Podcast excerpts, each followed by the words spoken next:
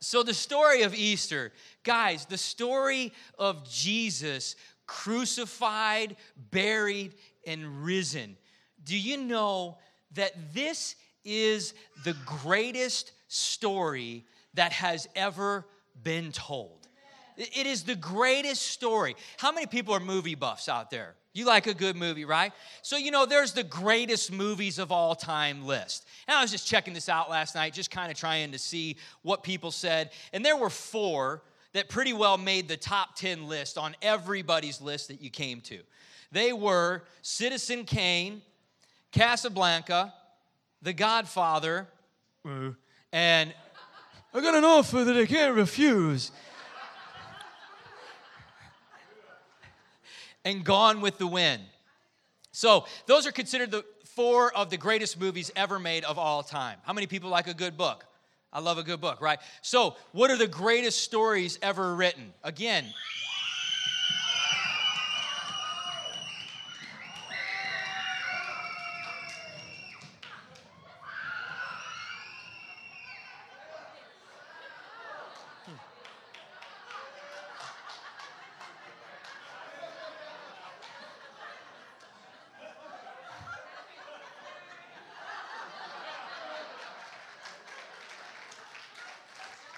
You're breaking my flow. so, we're looking to replace some of our children's ministry workers now, um, taking volunteers after service today. We have extreme things going on for the kids every week, but as you can see, our kids are fired up and excited. And I love how a great job that all of our volunteers do teaching about Jesus, but in a fun, exciting way, right? Where it's relevant and it's applicable to kids' lives today. These young kids, they're learning and understanding that they have a purpose and a destiny at this young age, and they're gonna grow up seeking God, hungry for Him, and to be on fire for what it is that He has planned for their life. Amen. So, before I was so rudely interrupted, greatest stories ever written, the three that pretty well made every list that I could find War and Peace, Huckleberry Finn, The Adventures of Huckleberry Finn, and Moby Dick. If you don't agree with these, look, that's just the critics out there. But these were the list of what the best stories, best movies that were ever made are. But I'm just telling you guys, there is no story, there is no story that's ever been told that is as great of a story as the story of our Jesus. Born of a virgin, lived a sinless life, crucified, an innocent death, crucified, died for our sins, rose from the dead, and defeated death so that we could all come back into relationship with God and we could live for eternity with Him. It's the greatest story that's ever been told. And so, in churches all over the world today, Easter Sunday, we're hearing different uh, ways, different approaches of the Easter message, right? The greatest story that's ever been told. And I just want to go through a few things with you this morning. I just want to kind of walk through a little bit of the elements of the greatest story that's ever been told. Because when you read this, when you see some of the highlights, if you will, uh, the, the, the, the moments along the way in this story of Jesus going to the cross and what happens, I'm telling you, it absolutely, even reading it again this week, blows you away at all of the miraculous things that happen. For example, starting out, Jesus, he's in the Garden of Gethsemane, right? He knows what's getting ready to happen. He's getting ready to go to his death. And he's praying in the garden. And did you know, some people say this or they use this term loosely, but it says that Jesus actually sweat blood. Did you know that he actually really sweat blood? Take a look at this. Luke chapter 22, verse 44. This wasn't like, oh, you know, just kind of describing his anguish and being in agony, he prayed more earnestly. Then his sweat became like great drops of blood falling down to the ground. I had to look this up. There's actually a medical term called hematidrosis, which is the effusion of blood in one's sweat. Extreme anguish or physical strain can cause capillaries to burst, to dilate and burst and mix with sweat. Isn't that amazing? The, and I don't know about you, but what I think about is the agony that Jesus had to have been feeling at this moment. And he was doing all of this for us in this time. Think about that agony. Now, I don't know about you, if I've had some things that I thought were pretty agonizing, right? Things I was facing I thought were pretty serious and difficult. I've never sweat blood before. Have you? I mean, seriously, Jesus, what he was getting ready to do for you and me, think about what he was subjecting himself to willingly. He was innocent of everything he was being accused of, but willingly getting ready to put himself through this kind of excruciating hell in order for us to be able to be saved. It's unbelievable. That's just one thing. Did you know that when the guards came to seize Jesus, when they came into the garden, and they were asking, Where is Jesus of Nazareth? When Jesus said, I am He. Did you know when he said that, that it actually physically knocked all of the guards over onto their backside, knocked them off of their feet? when he said that. I, I'm just, I just try to picture that in my head, like sitting here, I am he, and they just, they're laid out, right? Like somebody just came in and started throwing haymakers or something. They're just laid all over the place. Listen to this. In Luke 23, no, I'm sorry, John 14, it says in verse 4 Jesus, therefore, knowing all things that would come upon him, went forward and said to them, whom are you seeking? They answered him and said, Jesus of Nazareth. And then he said to them, I am he. And Judas, who betrayed him, also stood with them. Now, when he said to them, I am he, they drew back and fell to the ground. Unbelievable. You know what that tells me? That the words of Jesus are so powerful that they can always knock the enemy on his back. And did you know that the words that Jesus spoke, that we can carry those same words in our mouth right here? Jesus is the Word, right? The living Word right here. When we speak these things in faith that the Bible declares, guess what? Just like those guards fell back on their backside, when you speak the Word of God to the enemy, when he's staring you in the face, you can knock him on his heels and on his backside as well. I think you all probably know this, but Peter cut a dude's ear off. Did you know that? He whipped his sword out, or a knife, or a katana blade. I'm not really sure what they had at that time.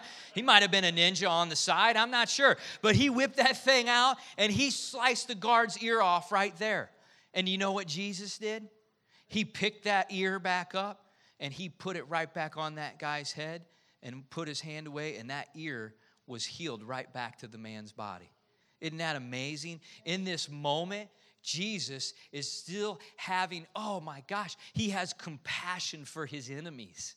He's having compassion on his enemies when they're about ready to sentence him to death. What an example that this Jesus sets for us all the way through this story from beginning to end. Peter cut his ear off and Jesus healed him. Jesus was innocent in three different trials that he was held on of his crimes. Three different trials, they could not find him guilty, yet they still sentenced him to death. Let me ask you a question Have you ever gotten a bad rap before? Have you ever been falsely accused of something, right? And, and maybe you just got, uh, somebody had a wrong impression it was kind of a bad day, maybe a bad week, maybe even a bad month that those things happened. Jesus was put on trial in the highest courts that they could have, and he was found innocent in all three of these trials, yet somehow still he got sentenced to death.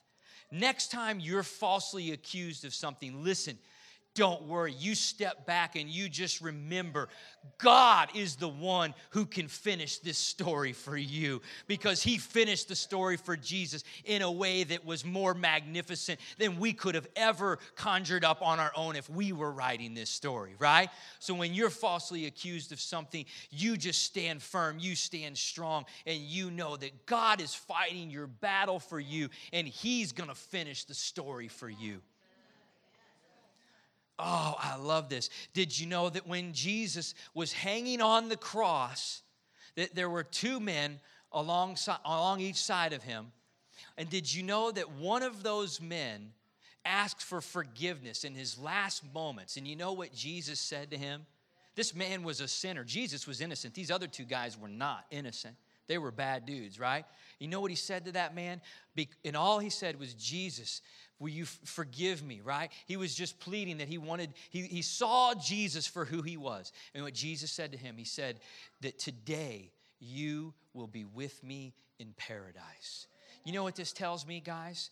The arm of the Lord is never too short to save no matter where we are, no matter how bad we think we've jacked things up, no matter how much we think, oh, I've done it too bad this time, oh, I've screwed it up royalty now, royally now. There's just no way. You don't understand, Pastor. You don't get what I've done. I beg to differ. Jesus' love and forgiveness is unconditional. I may not know what you've done, but I know that Jesus' love and his forgiveness will always overcome a humble, willing heart that will receive the love of God no matter what they've been through. The arm of the Lord is never too short to save. And the man alongside Jesus on that cross found that out. And you know what? I'm kind of looking forward to one day. There's a lot of guys I want to meet in heaven and gals, but I want to meet that dude. I want to go to him and I want to be like, man, that had to be amazing. Like it was almost over and Jesus showed up and you had everlasting hope in your final moment. He'd probably be like, dude, you have no idea how glad I am that he was there that day, right? I'm just saying. Listen to this. This is crazy. So after Jesus dies, right, he says, It is finished. Did you know that there was this massive earthquake that actually hit the whole land? Now, you imagine that? Like, if I was one of the Roman guards and we just killed Jesus and this earthquake just broke out, I think I'd be like, uh oh, I think we might have messed up on this one, guys. You know, I mean, the earth shook. And it says that the veil in the temple, that's in the, that's in the holy temple, there was this giant curtain that's I forget how many feet tall, but it's gigantic and it's thick. And that curtain was ripped from top to bottom. There, they said there's no way that any man physically could have ever tore that thing. And it was ripped and shredded in half right whenever Jesus died and that earthquake happened. And then get this it said that graves of dead people actually burst open and this is crazy. There were dead people walking around in the city. Did you know that? That's true. Listen to this. Watch.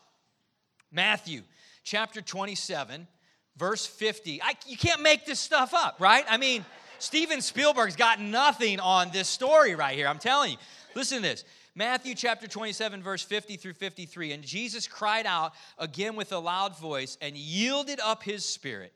Then behold, the veil of the temple was torn in two from top to bottom, and the earthquake and the rocks were split, and the graves were opened, and many bodies of the saints who had fallen asleep were raised and coming out of the graves after his resurrection, they went into the holy city and appeared to many. What must people have been thinking? Dead people running around the city. We got enough riffraff around here, right? But, but no, the, the, the graves of the saints burst open, guys. You got to see what a cataclysmic, just a pinnacle moment that this was. This changed all of history. This was the pivot point that everything since the beginning of time had hinged upon. Everybody was waiting for the Messiah, was waiting for a way back to God, and he came and he hap- it happened and he ripped that veil apart. And after that, everything from there on changed forever. Now we can have access to a relationship with God. He can live in our heart and we can know Him intimately and personally. He can walk with us, never leave us nor forsake us. This moment, everything changed forever. The graves burst open.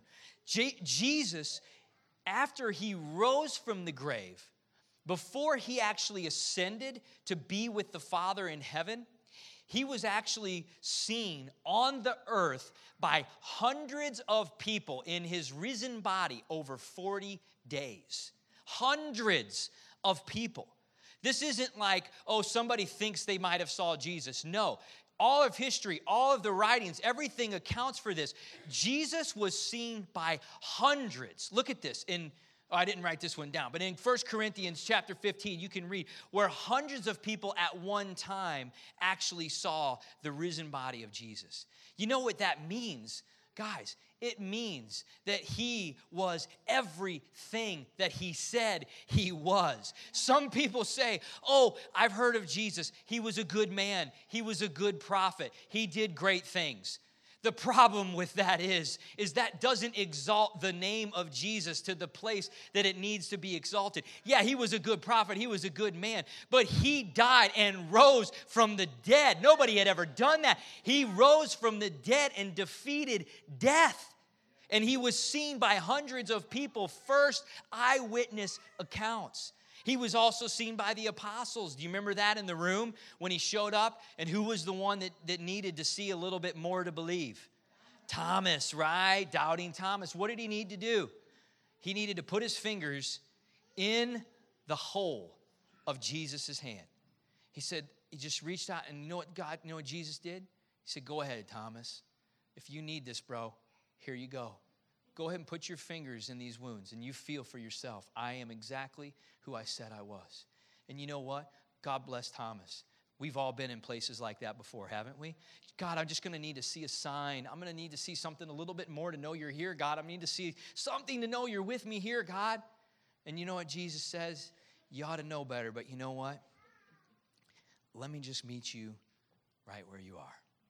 Because that's what Jesus does. He meets us where we are, just like he met Thomas, right where he was, in his place of doubt and confusion and his lack of faith.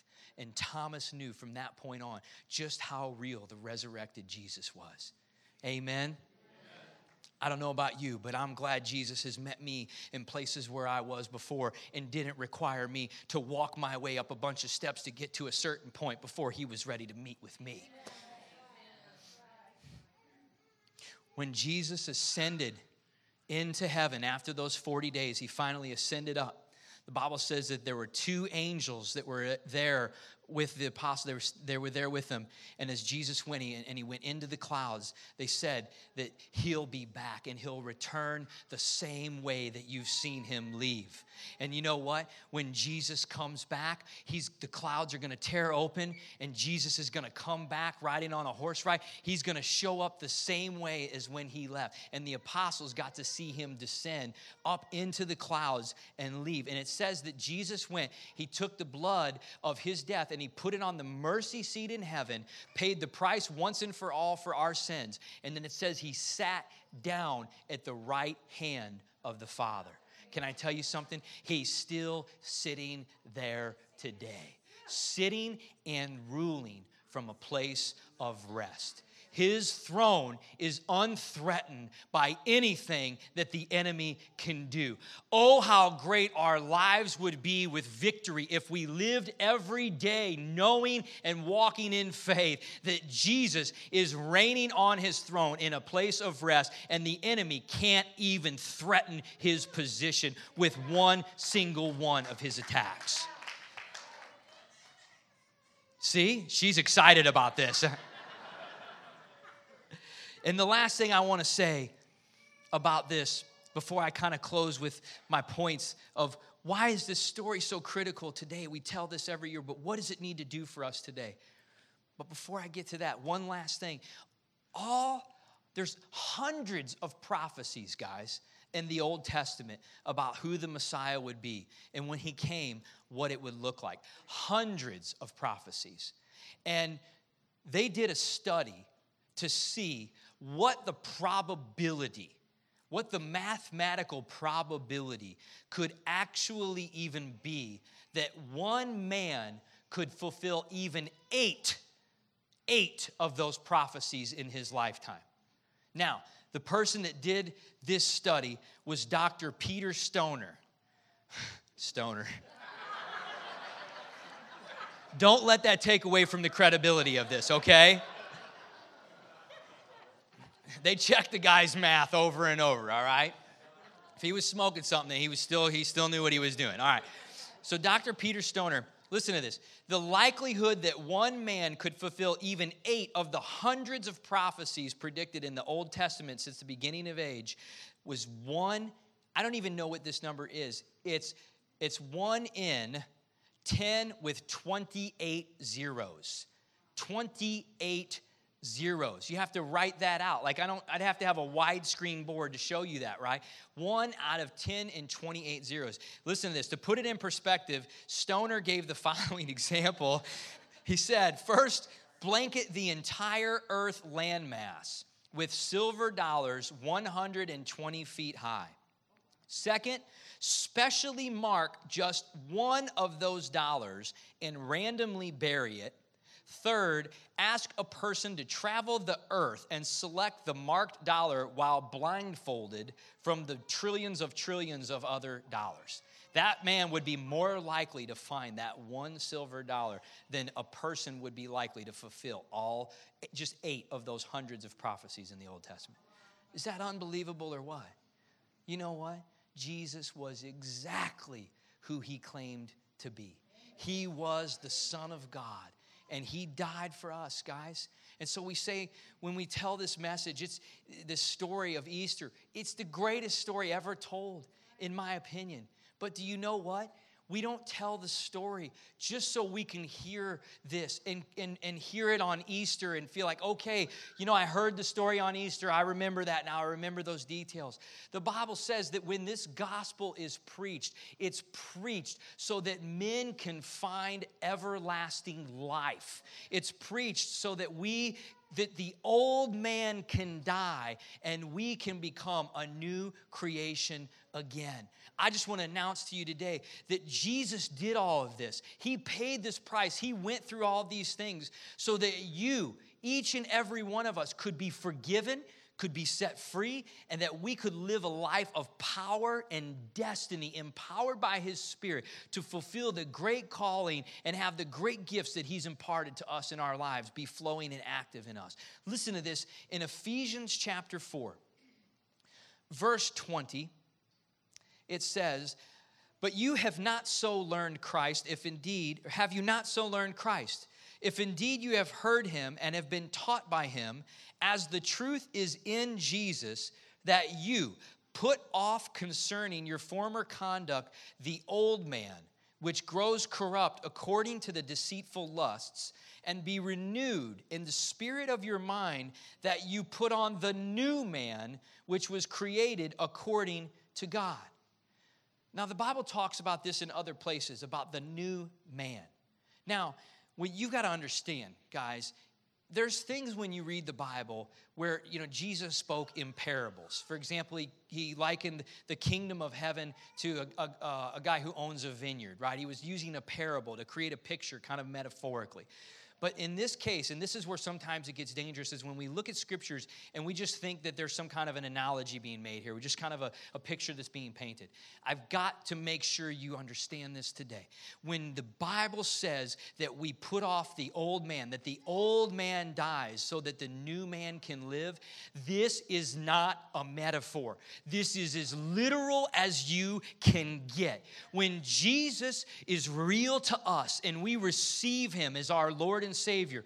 Guys, the old nature that's in us that we've been living with, it dies it dies, and the new nature of God comes to live on the inside of us. Do you understand? It's not a metaphor. Spiritually, when Jesus is our Lord, when we receive Him, that we are transformed into a new being, a new man from the inside out. The Spirit of God lives on the inside of us. It's like we have holy DNA now. The Bible says that Peter said this. He says, You become partakers of the divine nature. So, that spiritual nature that we had before Jesus, guys, that was caught up in sin, that was trapped in the bondages of sin, that had no chance to beat the enemy in his tactics. That new man comes alive in us when the Holy Spirit comes to live on the inside of us.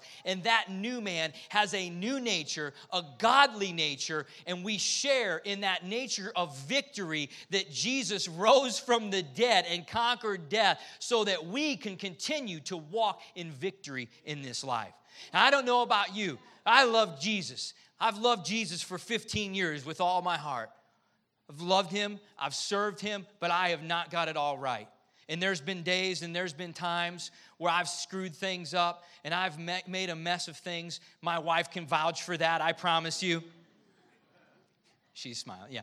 And, but listen, I'm just wanting to tell you guys if you've ever been in a situation where you feel like the enemy's just beating on you, he's just taking his shots and he's just pounding on you and he's just letting you have it with everything that he can. Don't fight the battle as the old man. The old man is, is lost. It, it, the old man is, doesn't understand the victory and the power, right? We were trapped before. You've got to recognize that you are a new creation in Christ, the Bible says. There's a reason why Paul says, put off the old man and put on the new man. He's, he's using words that are like how we would get dressed, how we would take clothes off, and how we would put clothes on. And what he's saying is, he's, he's, this is what he's doing.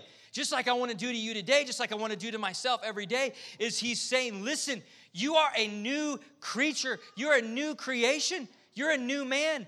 He's trying to draw on what's inside of them and pull that outward in their lives so that they live outwardly the way that they ought to be for the price that's been paid and the change that's happened internally. He's saying, listen, there's no reason for you to live defeated anymore. There's no reason for you to live in bondage anymore. You don't understand. You've got everything you need. The full power of Christ is in you now. You're a new man. Begin to live outwardly the way that aligns with what the change that's happened inwardly ought to validate for you. Amen. And I think and I think to myself, gosh, that's it. I just I've just got to live in a way every day where I, I know in faith that I'm not the man that I used to be. Thank God. Jesus has changed me.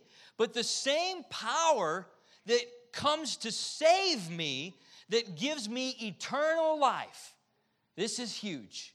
The same power that saves you is the same power that enables you to live each and every day in victory, the way you're meant to live.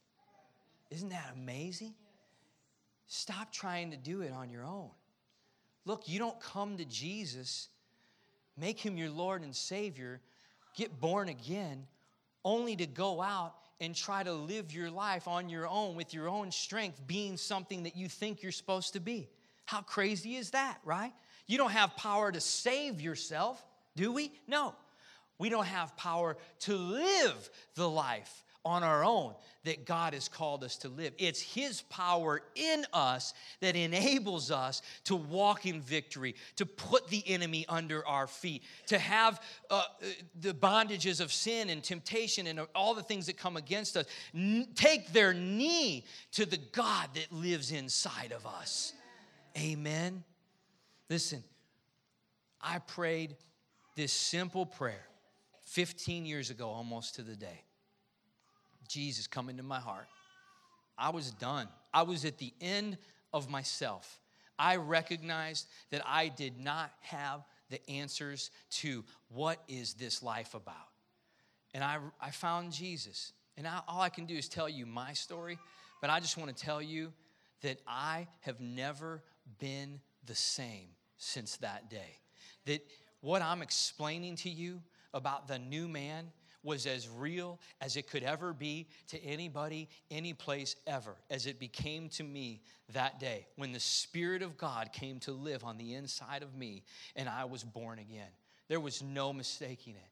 You realize when we receive Jesus, when we pray that prayer, God, come into my heart, I turn from my old ways and I want to turn and live for you now. This isn't some, some journey that we just begin of self help. This isn't like a prayer that we say to kind of make us feel good for the next couple of days or the next week, kind of keep us going for a while until we come back to get another shot in the arm when we're down. That is nothing of what this is.